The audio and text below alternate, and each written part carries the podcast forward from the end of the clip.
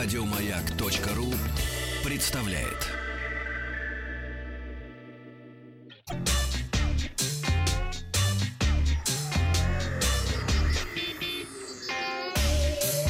Страна транзистория. Доброе утро, Вахтанг Махарадзе, новости высоких технологий. Сначала посмотрим на вчерашнее голосование в нашей группе ВКонтакте. Э, речь шла у нас о кибербуллинге и спросил вас, как вы относитесь к негативным комментариям в сети. 12% э, иногда отвечают, и это перерастает в перепалку. 16% э, сам иногда пишу что-нибудь безобразное, должен сказать, что меня бесит. Присоединяется к этому мнению наш Эдмон Дантес, граф Монте-Кристо. Пишет, что постоянный участник, почетный член и организатор данных мероприятий мероприятий. Уж очень душа тяготит поизмываться над беснующимися. Но 34% наших слушателей не читает э, негативный комментарий, и 36,5% читают и ужасаются. Ну как же таким быть? Ну и к новостям. Сегодня в выпуске э, производители электроники выводят производство из Китая. Лего приводит в Москву копии Bugatti Chiron. Viber рассказал о бизнес-возможностях мессенджера. Apple отмечает десятилетие онлайн-магазина приложений App Store. Ну, отвечу на вопрос слушателя о самых интересных смартфонах. Многие мировые производители электроники, такие как HP, Dell, Microsoft, Amazon, стремятся вывести производство и мощности из Китая. HP и Dell, производители э, персональных компьютеров, занимают первые и третьи места в мире по объему поставок и в совокупности контролируют около 40% мирового рынка. Планируют вывести производство до 30% своих ноутбуков за пределы Китая. Об этом э, сообщило издание Nikkei Asian Review. Как утверждают многочисленные источники, Microsoft, Google, Amazon, Sony, Nintendo также планируют вывести производство своих игровых приставок и интеллектуальных колонок за пределы страны. Ну а также э, производители персональных компьютеров, такие как Lenovo, Acer, Asus, тоже обдумывают подобные планы. А в прошлом месяце Никей сообщила, что Apple изучает возможные последствия переноса производства 30% э, айфонов за пределы Китая. Ну, не открою вам, конечно, Америки, и скажу, что такие шаги, безусловно, связаны с торговым э, войной между Вашингтоном и Пекином. Несмотря на временное перемирие, которое было достигнуто между Дональдом Трампом Трампом и э, Си Цзиньпинем на саммите Большой Двадцатки ВОЗ эти планы производителей электроники не изменились. Многочисленные источники утверждают, что ситуация все еще слишком неопределенная, а растущие цены в Китае подстегивают производителей изучать э, другие альтернативы. Компания Lego этим летом впервые покажет в России реалистичную копию самого быстрого серийного автомобиля в мире Bugatti Chiron, полностью выполненного из деталей Lego. Модель полностью создает экстерьер интерьер э, реального автомобиля. На ее конструирование и сборку ушло почти 13 500 часов, более миллиона деталей Lego э, техники, ни одной капли клея. Общая вес конструкции составляет полторы тысячи килограммов. Э, в полной комплектации с мотором Lego Power Function с мощностью 5,3 лошадиных сил. Модель способна развивать скорость до 20 км в час, что является абсолютным рекордом и не имеет аналогов в мире.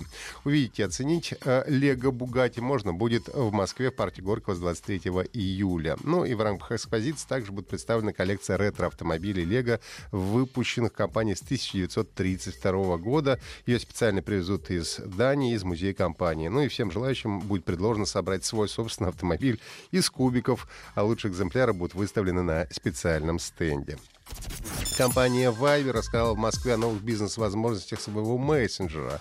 Скоро каждому бизнес-аккаунту Viber, э, с которого отправляют сообщения пользователям, будет привязан бизнес-профиль бренда, то есть такая своеобразная электронная визитка с помощью информации, с подробной информацией о компании. Таким образом, пользователи смогут узнать больше информации о бренде. Ну и кроме того, в своих рассылках компании смогут отправлять не только изображения, но и видеоролики. Также говорят, что в отличие от смс, бизнес-сообщения интерактивны интерактивно, они могут содержать текст, фото, видео, стикеры и много а, другого контента. Кроме того, бренд платит только за, получение, за полученные пользователям сообщения, а не отправленные без гарантии прочтения.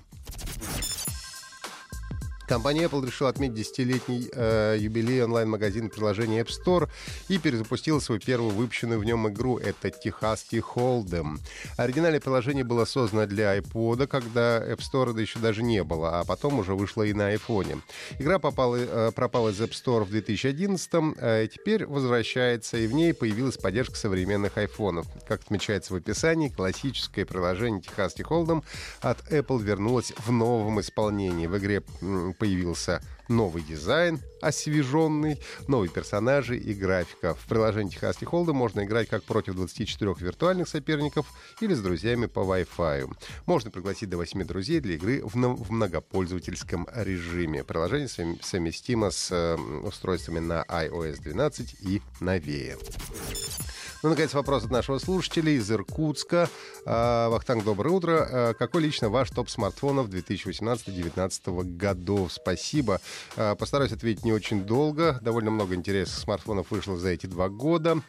Из прошлогодних до сих пор актуальным остается Huawei Mate 20 Pro. Хороший экран, топовый процессор, отличная камера, не сильно уступающая последнему флагману компании P30 Pro. Ну и к тому же, как смартфон прошлогодний, он сейчас уже продается по довольно привлекательной цене для флагмана.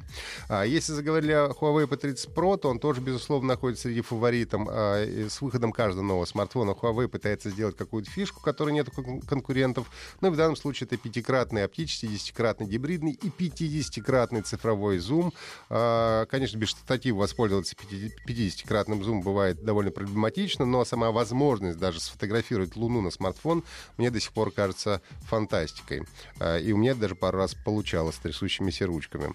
А Sony Xperia 1, новый флагман Sony. В последний год компания много экспериментировала с дизайном, фишками, надо сказать, не всегда удачно, но Xperia 1 действительно получилась э, интересной. Ставки были сделаны на кинематографическое соотношение сторон 21 на 9 и различные наработки других отделений компании, которые занимаются играми, фото и кино, что все это объединено в одном смартфоне. А, это довольно получилось любопытно. Подробный обзор постараюсь сделать до конца недели, скорее всего, в пятницу расскажу вам об этом смартфоне. Samsung Galaxy S10 Plus легкий, красивый, с хорошей камерой, хорошо снимающий селфи, пользовался им около месяца с большим удовольствием. Ну и, конечно, э, никуда не денемся. iPhone 10s Max.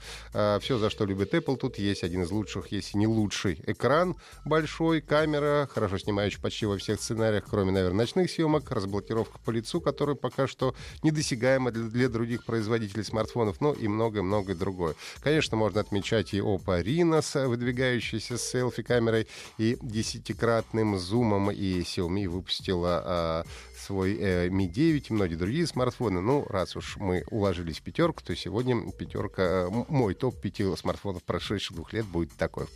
А, если есть вопрос, задавайте э, мне в директ ВКонтакте и подписывайтесь на подкаст Транзистории на сайте Майка и в iTunes.